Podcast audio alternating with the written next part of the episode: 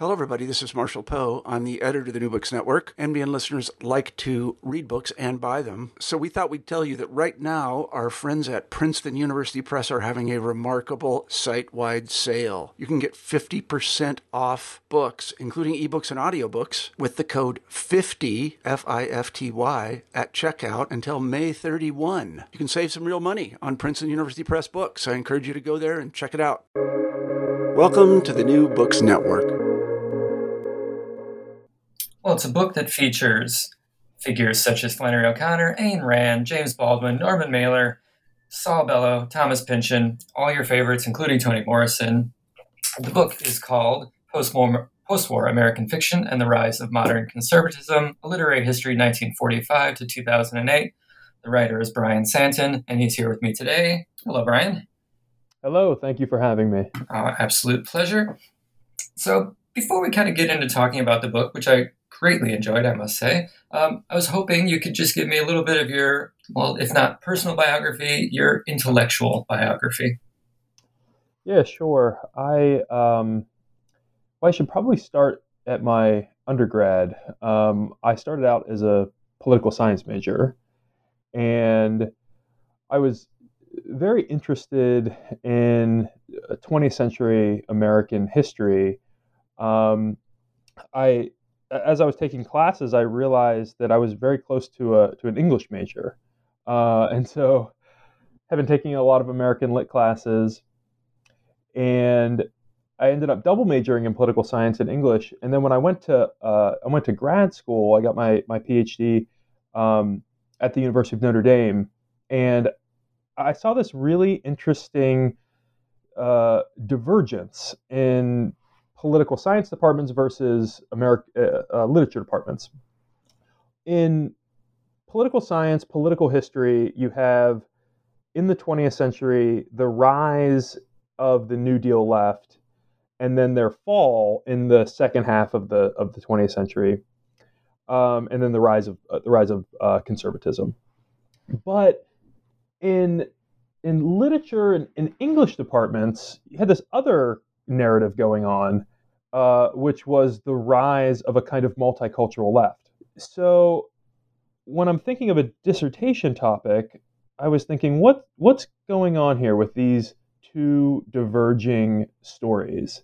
Um, and then I started to get into uh, this idea that in the early 20th century up to the mid 20th century, particularly someone like Lionel Trilling thinks that what we call highbrow literature does not track very well with progressive liberalism, that highbrow literature challenges progressive liberalism in some way. And the conservatives at the time, intellectuals like Russell Kirk, for instance, and William F. Buckley Jr., they seize upon this and they say uh, conservatism is important in American letters, even if we are out of power now uh, in the uh, in the mid 20th century, at least our, our conservative ideology. Uh, but then by the end of the 20th century, conservatives are not really claiming highbrow literary figures anymore.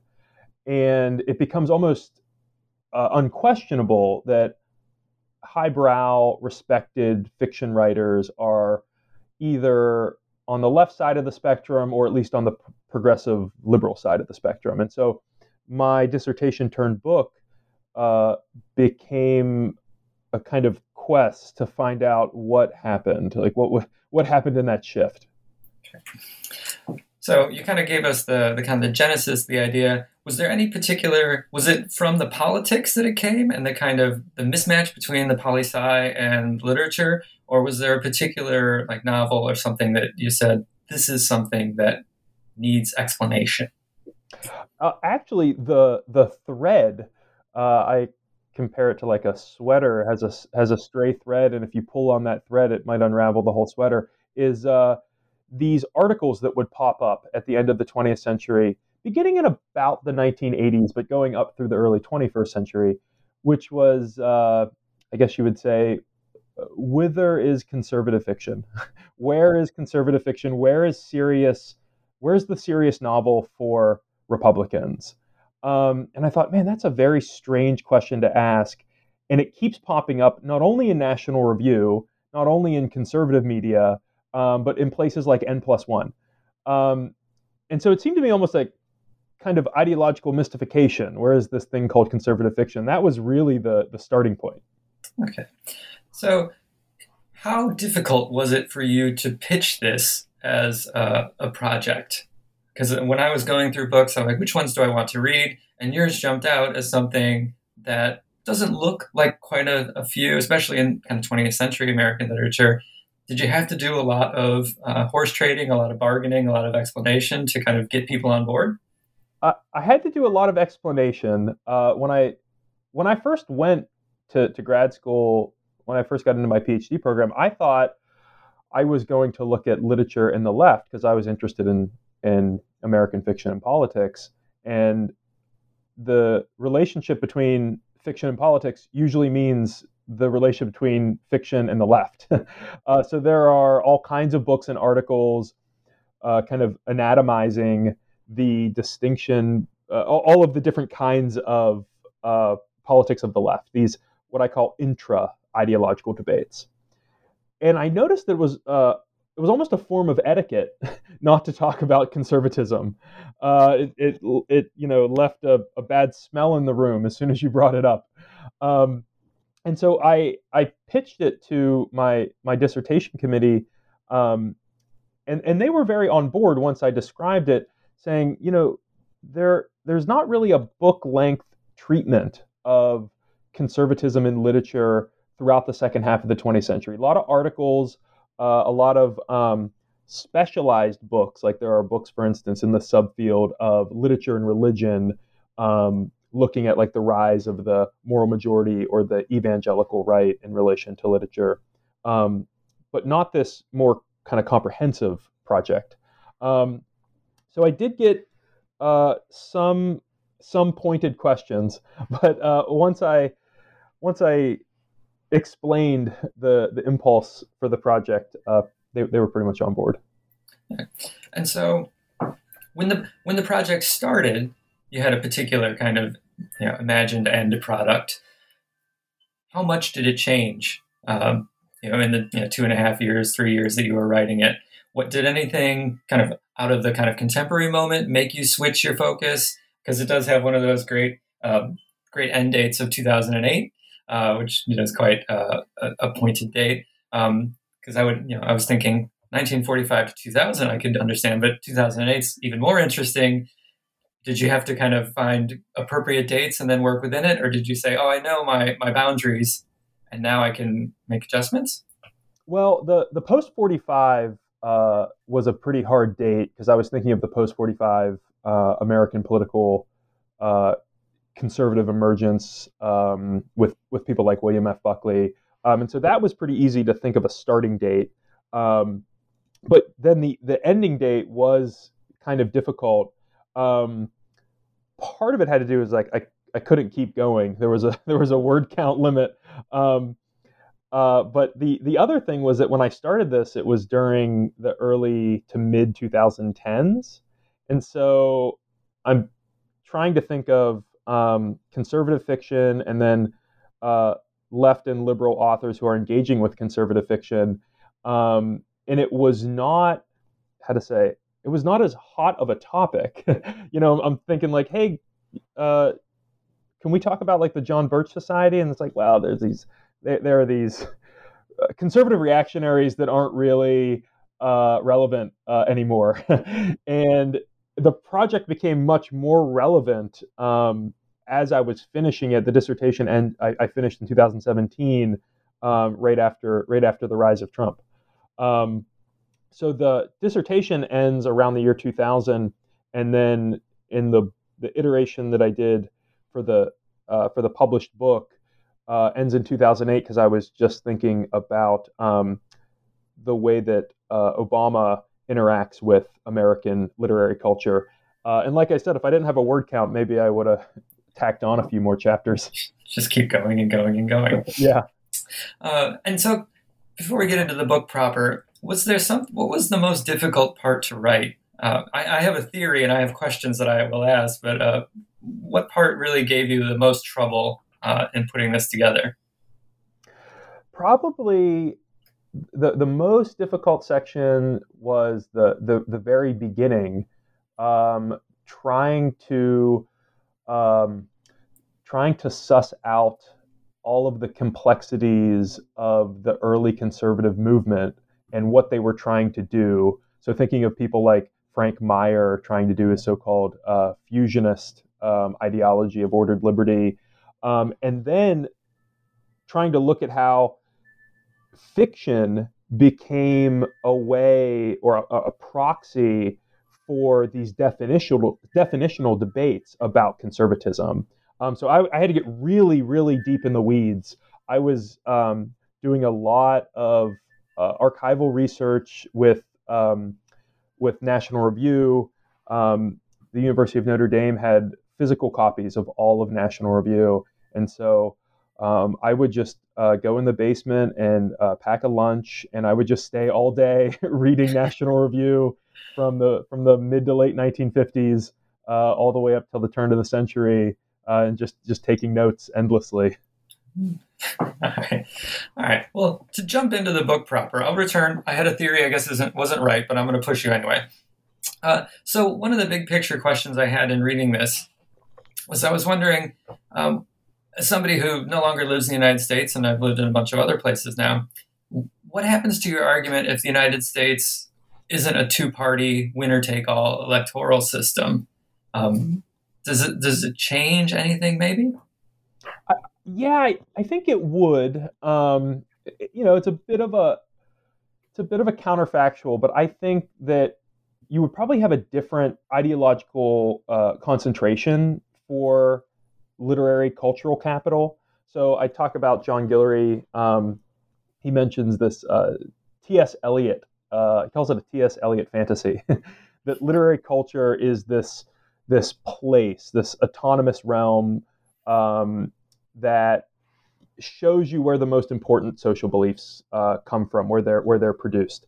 Um, and when you have a two-party system, it is uh, both easier and the stakes are higher to think about um, how literary culture could uh, possibly unify the, the overall national culture.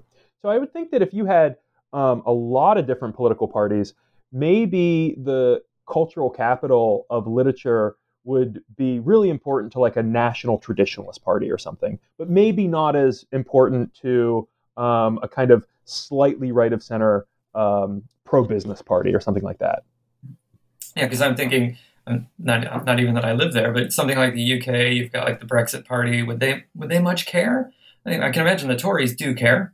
Um, yeah, and you know, in Vienna, uh, when I lived in Austria, like you know, the fascists who are in charge, would they care uh, versus the more traditional uh, kind of conservative parties? They might care a little bit more.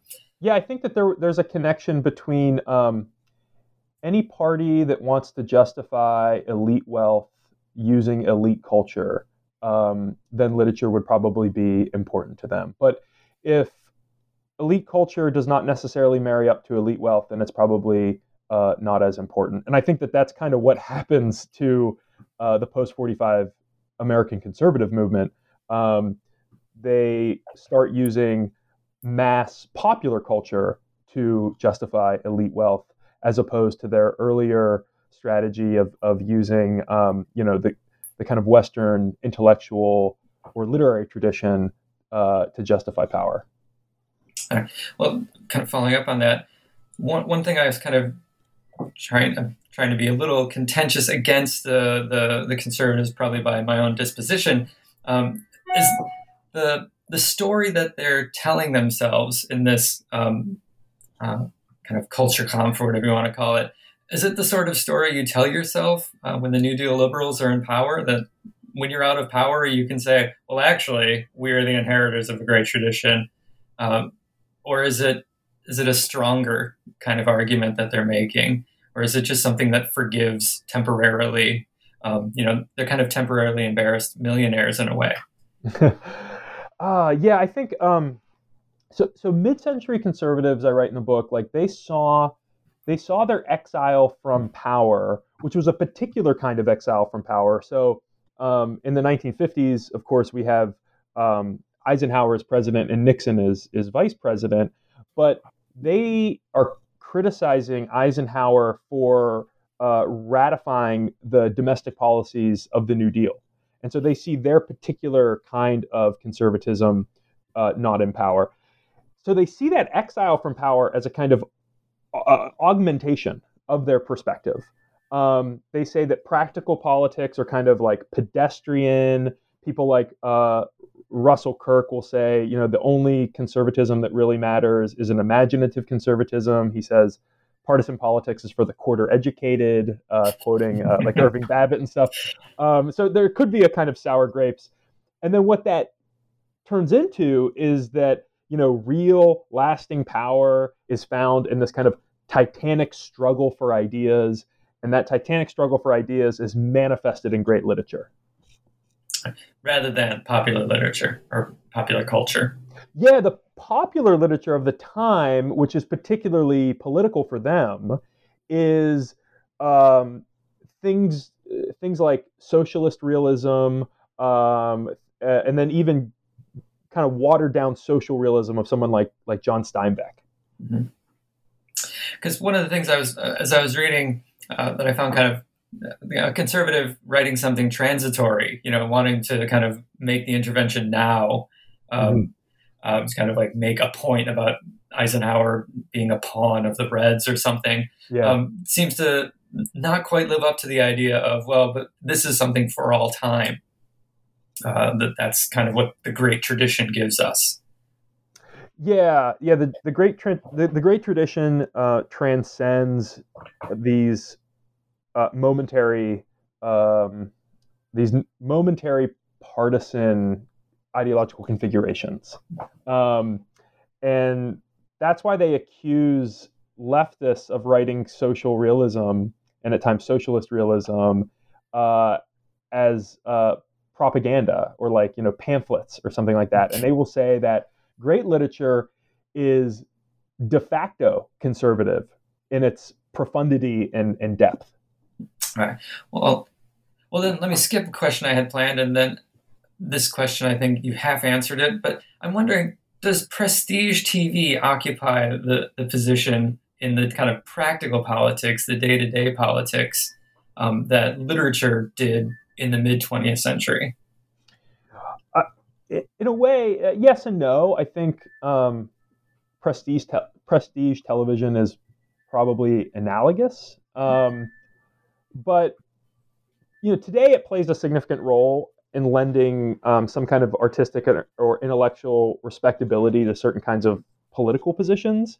Um, but traditionalist conservatives in the mid-century moment, they really see great literature um, as as justifying that um, elite, difficult culture with elite wealth and part of the way that happens, if you think of someone like Thorstein Veblen, is through difficulty itself. So, uh, reading a difficult novel and being able to read a difficult novel proves some kind of intellectual or uh, class superiority. So, uh, my favorite example is um, Whittaker Chambers, the great conservative writer. Um, talking about like the sublime difficulty of reading James Joyce's Finnegans Wake. Not exactly what you get at the end of the 20th century, where conservatives are saying read, you know, the Left Behind series and Tom Clancy novels. Mm-hmm. So, all right, so the, the TV thing didn't work good. Uh, so, when I think about high culture, what about something like opera? Mm. Yeah, I, I, think of Buckley, um, who is interested in not only art, opera, he plays the harp. Uh, he's interested in uh, uh, in classical music, um, but then, you know, later someone like Buckley is writing these uh, fairly simplistic, morally simplistic uh, spy novels at the end. Um, so you you always have that strain of the well-educated uh, conservative who is into high culture um, but it becomes much more uh, de-emphasized as you as you move through the second half of the 20th century. So, I, mean, I guess I, am wondering, has literature kind of fallen off um, in this argument? Um, and could it make a comeback? Well, on the one hand, yeah, literature has become less important to uh, mainstream culture, and literary historians have you know talked about this um, at length. But what is fascinating is that there are these occasional arguments that conservative conservatives make about the need uh, to to keep uh, the Western canon alive. So they have this rhetorical commitment to the Western canon, even though there is not much of a substantive commitment, especially in in the late 20th century. So when you get things like the corporatization of uh, universities, which are hollowing out humanities programs, they don't they don't really have a problem with that, uh, even though it's you know it's decimating humanities programs. But they do have a problem with the rise of, of multiculturalism. Um, so there's this really odd what what I call a double register. On the one hand, they want to look at highbrow literature as this really important sacred space. And then when the multicultural left starts to get involved uh, and starts to win literary prizes, they start to say, uh, oh no, it's actually uh, kind of a Ponzi scheme. Uh, much of uh, like a cultural Ponzi scheme. You know, much of highbrow literature is just um, liberals, particularly white liberals, uh, savoring their own self righteousness. All right. So, in, in thinking about that, um, does the idea of kind of the Western tradition, how does American exceptionalism uh, kind of intersect with the Western tradition? Um, to kind of there's this idea of like holding up you know it's the, the shining city on a hill the, the, the, only country that has freedom kind of um, mm-hmm. I'm, kind of oversimplifying the argument. Um, how does that how does that fit by put, placing the United States above all other countries and yet saying it's kind of the, their their tradition is necessary? Is it simply a you know it's a continuation or is it something a little more complex? They uh, they they tend to look at American exceptionalism as it's it's a way that com- it's a kind of concept that compels conservatives to see the Western intellectual tradition, tradition and particularly um, the Western literary canon, as culminating in the American experiment. Like this is what we this is what we get. So they draw a direct line from someone like uh, you know Homer and the foundation of Western literature to Faulkner uh, uh, or one of their favorites, Flannery, Flannery O'Connor. But this does get complicated in the late 20th century when conservatives start championing uh, that mass market genre fiction. So then it does start to get a little bit odd. So it, simultaneously in the 80s uh, and then through the 90s, you have conservatives saying we need to be reading great difficult um, canonical texts. But you should also be reading Left Behind series or or Tom Clancy novels. Um, so there's this. That, that's what I call this odd double register of aesthetic value in in the um, uh, in the late 20th century conservative movement, and I think it has something to do with this idea of like how does literature in particular and then high cultural high culture in general how does it lend respectability to their particular version of politics? All right. Well now i'm going to kind of show my um, debased literary taste out, coming out of an english department in the 90s um, so you earlier you brought up buckley's spy novel writing um, and you said they were kind of morally simplistic. Um, are they are they any good uh, yeah, I think that depends on definition of uh, definition of good. Um, I think if you take, you know, if you take someone like like F.R. Leavis, um, his one of one of his main uh, set of criteria is like moral moral seriousness, uh, or what he calls moral intensity, um, or um, epistemological sophistication. If you if you take that as a definition, then probably not. uh, you also get coming out of Buckley, you know, you get the, the Tom Clancy novels, like I mentioned. You get the Left Behind series by Tim LaHaye and uh, Jerry B. Jenkins. Um, but then you also get these very ideological novels by by people like Newt Gingrich and even uh, Oliver North. And so to say that they are good is to say that they definitely preach to the choir, but it does seem like they're probably more time capsules uh, that tell you something sociologically interesting, um, but might not, probably would not stand the test of time for for great literature, so to speak. That's a shame. Uh, well, now to expand what we might mean by literature, and uh, I have a few things about what would the proper literature of the post kind of post Goldwater right. You know, you say, okay, well, it's not Buckley spy novels or Newt Gingrich's stuff. Um, so would it be something like, and as somebody who has read a lot of it, um, John Birch Society publications, which to me are like incredibly awesome paranoid spy thrillers. Mm. Um, is, is, that kind of could we conceive of that as like that Buckley continues that, um, uh, or is that just again kind of is that just mere sociology? you know, in some ways, I think yes. I think effectively yes. So like, if you think of political literature as narrativizing social conflict and then providing imaginary solutions. Right, this is coming from critics like like Fredric Jameson, Political Unconscious. Um, then yeah, like Robert Welch, the, the co-founder of John Birch Society, for instance. Um, this is in the uh, in uh, Rick Perlstein's um, book uh, Before the Storm.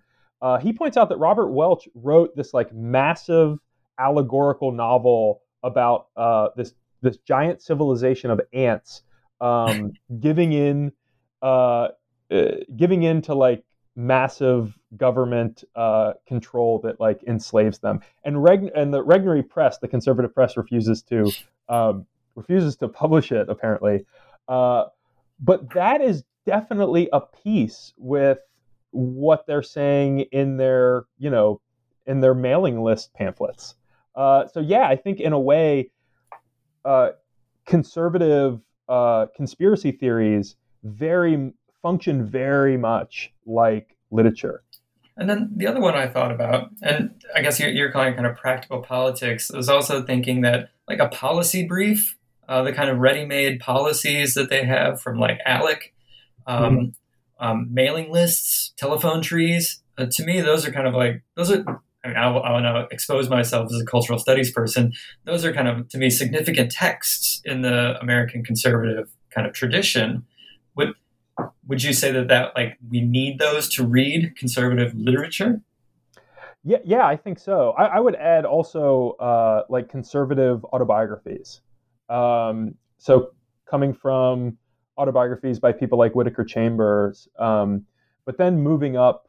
I mean, Reagan's autobiography, after you know after his political turn to conservatism, a, a whole number of uh, conservative political ideologies are these um, these narratives uh, that, while not necessarily fictional in the sense of um, being non-pragmatic discourses that don't um, that don't mirror reality, they nevertheless use a kind of fictional uh, principle of selection to to grab certain events uh, and then to kind of uh, mythologize them and then to to kind of point the reader or condition the reader to uh, a kind of conservative politics. Uh, and it, it, functions very much uh, within within the realm of uh, of the novel. All right. Well, I've, I've, i guess one kind of institutional question, and then maybe I'll go into a couple of the particular chapters. So, in the introduction, and I'll, I'll read something you wrote back to you. I know I find that painful, so sorry. Um, in the intro, you write essentially, uh, Mike Szalay echoes Todd Gitlin's appealing, though ultimately misleading, quip that American liberals and leftists marched on English departments in the 80s while conservatives marched on Washington and took the White House.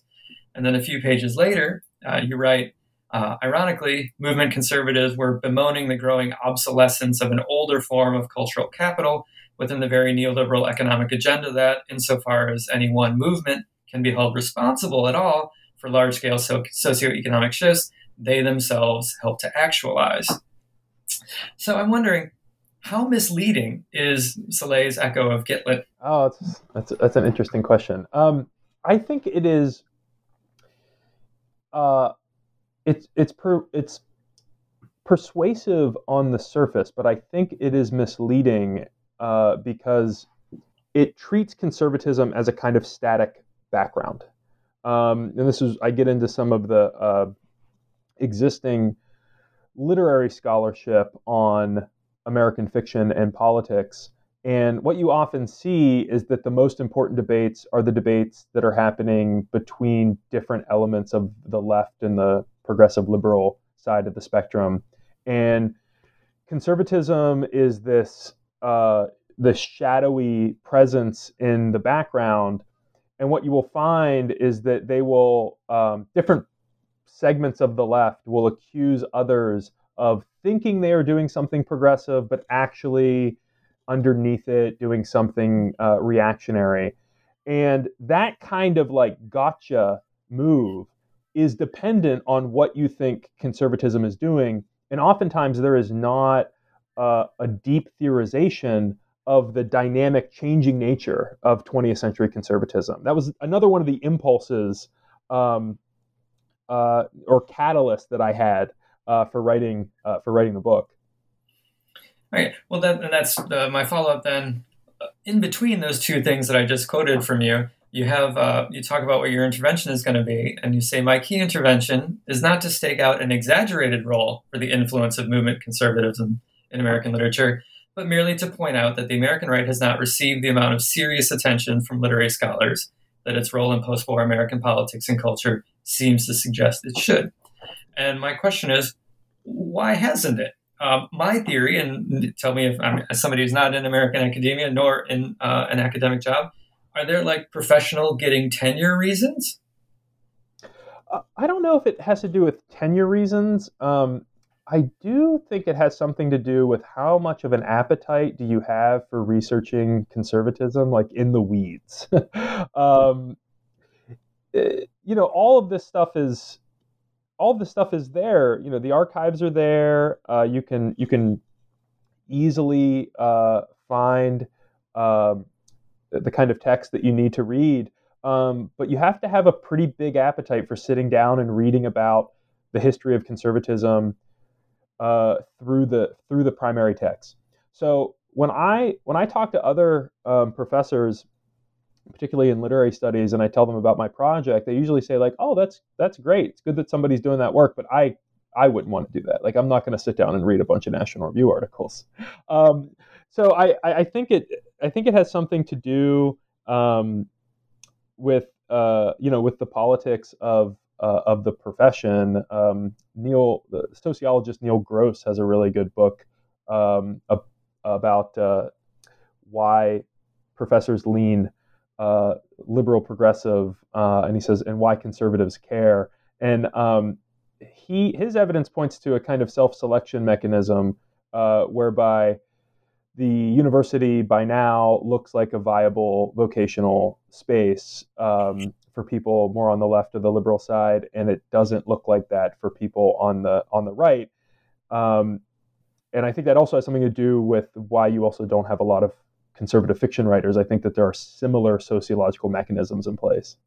All right. Well, then that leads me to the question that um, I know the book um, in, in, the Twilight of the Middle Class. Andrew Hoberek writes about him. Uh, next week, I'm going to be talking to Jessica Hurley, who also writes about this writer. Uh, my question is, and this is why I couldn't write your book.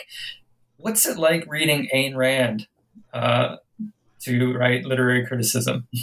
oh yeah, uh, it's like atoning for your sins. Um, yeah, I had to read. I had to read a lot of Rand, um, but it was it was very fascinating to me. Um, and I started to read her um, almost compulsively because I knew that there's one strain of you know laissez-faire capitalist libertarian kind of conservatism that is very impressed with her novels but then I knew that there were people like Whittaker Chambers and Russell Kirk who like despised her. And so it became not about aesthetic enjoyment, but about trying to solve this like intellectual puzzle uh, concerning why traditionalist conservatives despised her so much. And Whittaker Chambers writes the famous um, book review of Atlas Shrugged, um, in in which he uh, talks about how Rand writes socialist realism, but just kind of turned upside down. Uh, and he says that the uh, that the collect or the, that the uh, secular materialism of capitalism at root is not much different from the secular uh, materialism of communism, and so the the traditionalists coming out of a, a Christian and often um, a Catholic intellectual milieu, they they really um, are critical of Rand. I mean, you write about the novel uh, about Atlas Shrugged in particular that it takes the form of a popular genre fiction and, although gargantuan in size, seems to actively discourage new critical close reading techniques. Now, does this, to kind of be perverse about it, does that then make it difficult reading uh, that makes it the great literature that we should be seeking out? See, I think it's it's difficult, um, but it's only difficult if you don't share her ideological perspective. Um, it's a novel that is uh, that is preaching to a kind of choir, as one of her biographers has recently famously put it. Ayn Rand has become a gateway drug to the right for for young readers, um, and it was uh, fascinating to me how Rand is uh, is despised so much by the early conservative movement but then by the 1980s becomes like the you know the court novelists of uh, of uh, you know, of the Reagan era. Um, so yeah, I, I think um, she she's not difficult to read at the sentence level, but she can be difficult to stomach if you don't if you don't share her views. All right. So on to I guess someone we would both agree is probably a better writer. Uh, let's talk about James Baldwin for a second. Uh, even looking at the table of contents when I got the book, it was a name that I was not expecting to see hmm. uh, in the table of contents uh, for a book about American conservatism and literature. Uh, obviously, like as soon as I read the chapter, I said, "Okay, now I see why." Um, how early into the project did you say, "Oh, Baldwin is someone"? Um, basically, he's kind of a, a an essential interlocutor for the the conservatives of his time period was he an early presence, or did you find did you find him? Because uh, I think that that chapter holds everything together in the book. Yeah, you know, it was early because first you had that the famous debate in the mid '60s between Buckley and Baldwin. So I knew that there was that uh, very specific concrete link. Then, when I was doing my research, I found that uh, William F. Buckley mentions Baldwin all the time um, Baldwin is like a particular kind of scapegoat for Buckley. So I was like, well, that's interesting. And then in the earlier six in '63, when he when he published when Baldwin publishes The Fire Next Time, Buckley commissions Garry Wills, who was still a conservative at that time, to write what was then the longest book review that National Review had ever published. And uh, Wills is is really um, uh, very scared of Baldwin's uh, of Baldwin's critique. He's he's very worried about what it means. Um, and then the final uh, the final kind of nail in the coffin is earlier conservative conservatives had looked at Baldwin as a potential ally.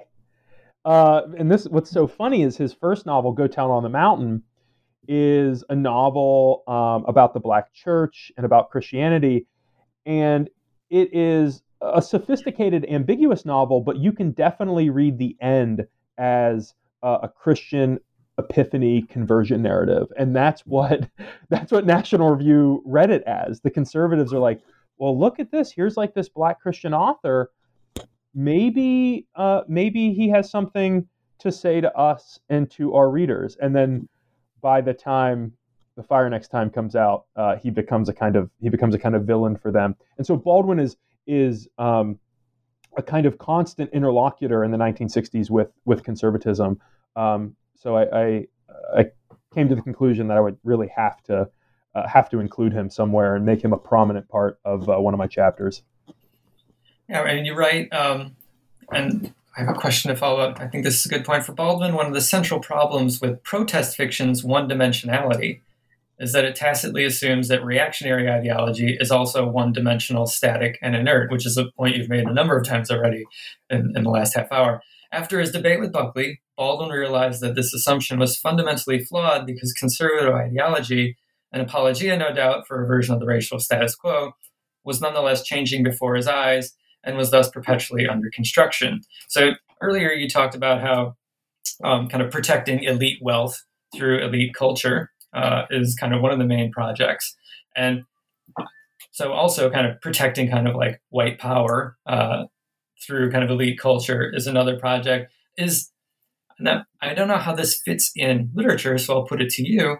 Is this kind of the same mistake that's being made today by that focus on kind of intra ideological uh, discussions of kind of literature and culture as just kind of being kind of the exclusive province of the left, broadly speaking? yeah, perhaps. Um, I think that that would uh, have to do with, with how you categorize the the kind of cultural products that we have today, from novels which have been you know devalued in the culture to uh, things like prestige, you know, uh, prestige television. Um, I, I probably have to think about that a little more.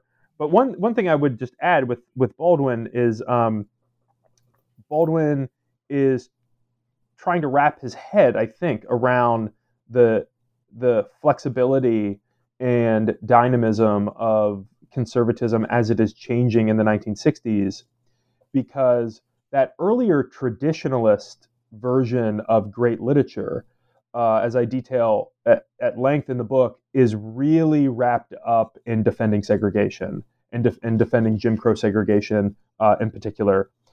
Um, and so once conservatives start to move away from highbrow literature, that is simultaneous um, with moving away from these defenses of Jim Crow segregation and starting to get into these um, uh, th- this idea of colorblind pro-capitalist individualism. And Baldwin is like at the ground zero of that happening um, after Goldwater's uh, you know landslide loss in '64 conservatives um, start to configure this colorblind individualism and see that they are not going to be able to justify uh, or even um, or even say something like, "Well, Jim Crow segregation is not great, but let's not end it this fast." Like that that becomes more or less popularly impossible. Um, and so Baldwin, I think, is is trying to wrestle uh, with all of those changes in the '60s.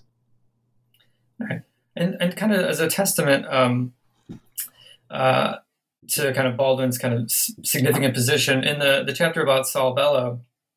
I think it's in that chapter. Um, like he returns um, to a, a, debate with Baldwin, uh, and something you write that um, this outburst inspired by a real life encounter Bellow had while giving a speech at San Francisco State College. Oh, I'm sorry, it's it's just him revisiting a, a, debate. My bad. But I think this idea of the, the debate me culture sticks around. Um, it supports Sammler's neoconservative theory that debating standards at American universities have declined because the New Left has rejected the mythical discourse of Western civilization. Now, Baldwin kind of continues, like you just said, to wrestle with these ideas, and that you have to kind of, he's like, you have to keep learning, you have to keep thinking, you know, and he, he really, you know, he's constantly developing thought. Um, but it seems like, and maybe I'm kind of predisposed not to like Bellow as a as a cranky old man, but it seems like he's kind of he's picking at a scab as opposed to Baldwin kind of really doing intellectual work. Um, how how outside of the norm does this make Bellow as someone who kind of holds on to a grudge, um, as opposed to Baldwin, who's like, no, no, no, this is always an opportunity to think better and better and better.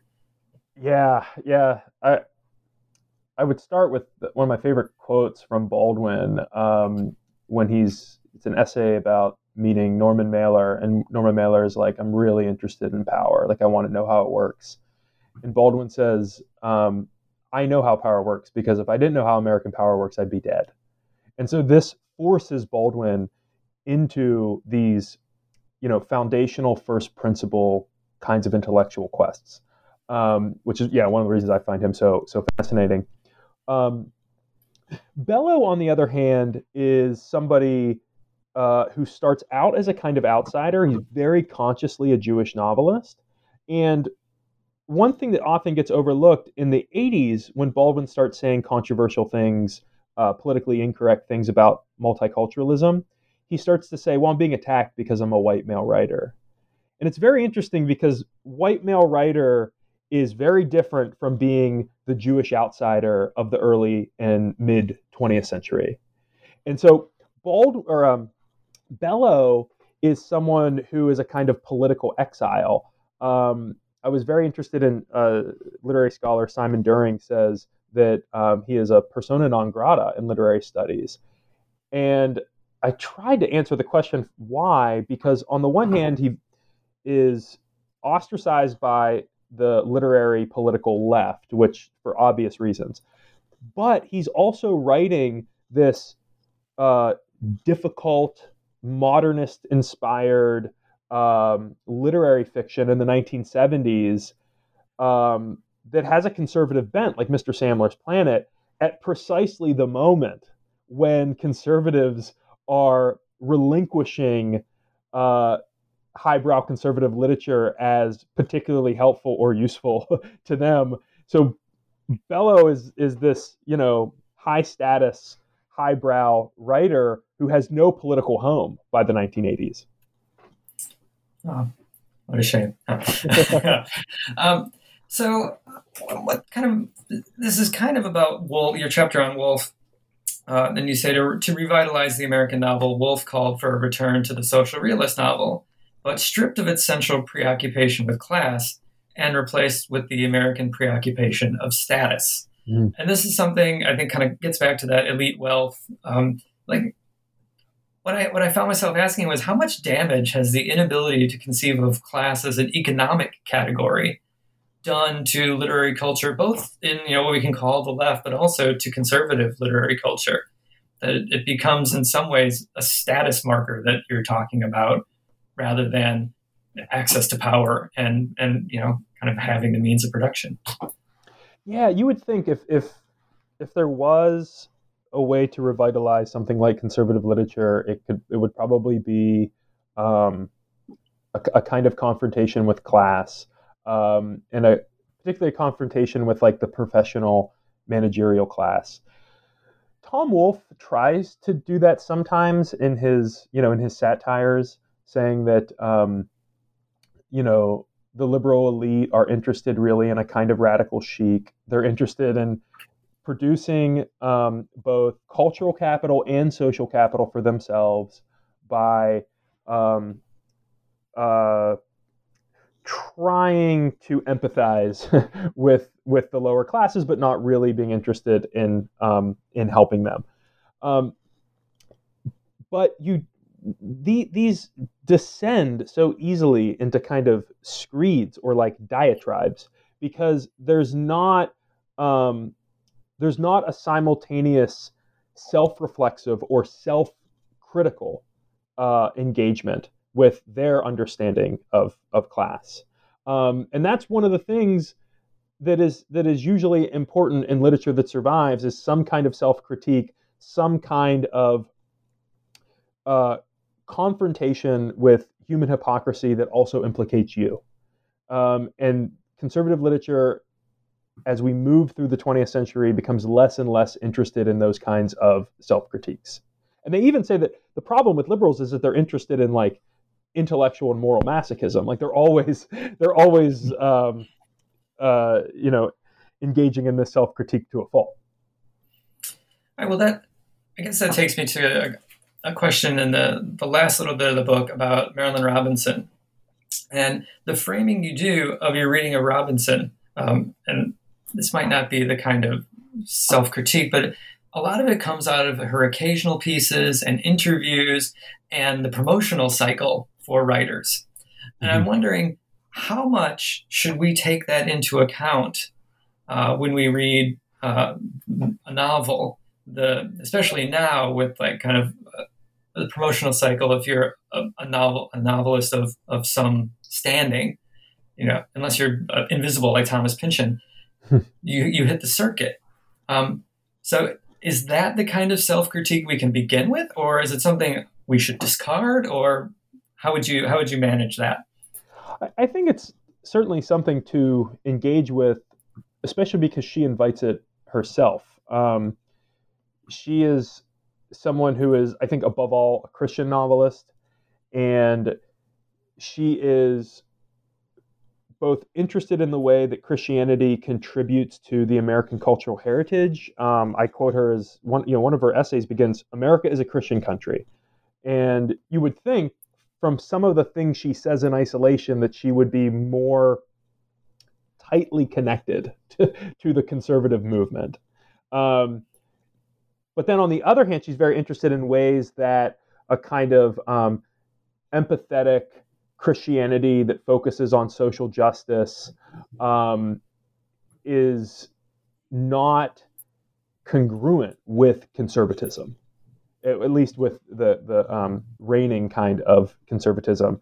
And so I, I you know, I think at least um, at the turn of the century, um, she is a little too self-critical to be taken up in a in a really serious way by the conservative movement. All right, that I think pulls me up to the last kind of question about the book. Uh, you you bring in Toni Morrison, uh, who's probably probably say is the the most major American novelist uh, of my lifetime, mm-hmm. um, and Toni Morrison makes the argument that a novel need not solve these problems because it is not a case study, it is not a recipe book. um, yeah.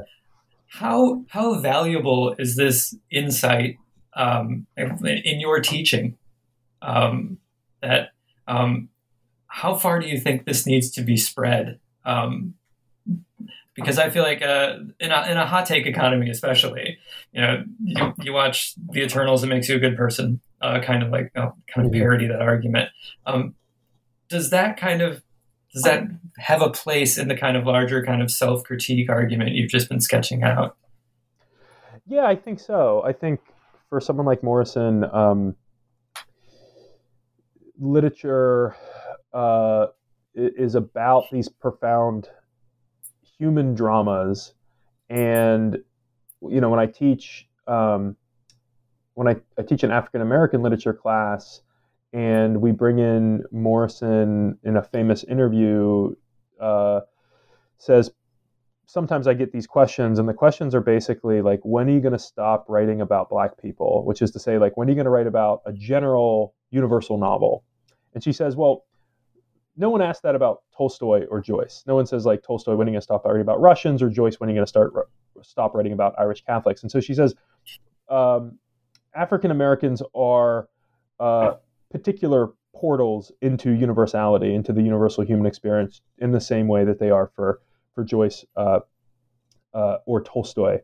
And so those profound human dramas are are then bigger than any one particular political ideology, and they really burn through an ideology that tries to, to tries to contain them.